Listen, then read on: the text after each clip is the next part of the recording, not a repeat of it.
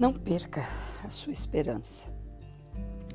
Lembre-se que a dor vem para florescer o amor, romper a terra, romper o broto e alcançar o esplendor daquilo que se tem é um processo. A dor, a tristeza, o medo são natos em nós e servem como purificadores do nosso ego. Assim como eu, todos já vivenciaram momentos pelos quais viram ou experimentaram desastres naturais, como enchentes, é, vendavais, acompanhamos na televisão terremotos, é, maremotos, ressacas. Dessas situações nascem expressões de amor e solidariedade em relação ao próximo. A prioridade muda.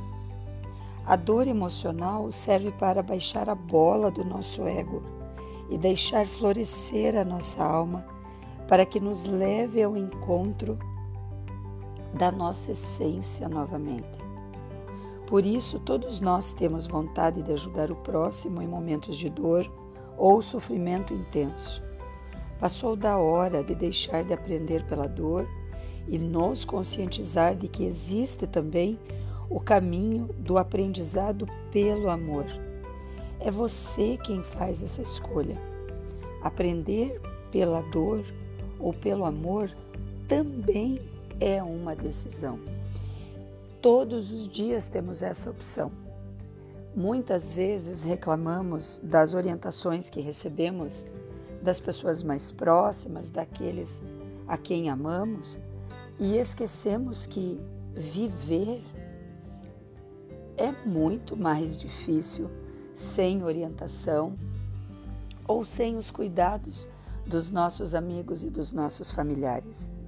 Muitas vezes tinha ouvido a expressão a vida bate muito forte. E é verdade. Então, não tenha dúvida.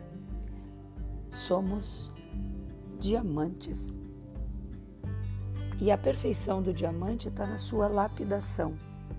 Se negarmos as nossas dores, os nossos medos, as nossas inquietudes, se perdemos a esperança diante de cada aurora, de cada alvorecer, a vida perde o sentido. Não perca a esperança. Todos os dias estamos aprendendo, todos os dias estamos diante da oportunidade de nos tornarmos pessoas melhores, seres humanos melhores, pessoas mais viáveis para conviver aprender e construir um mundo melhor.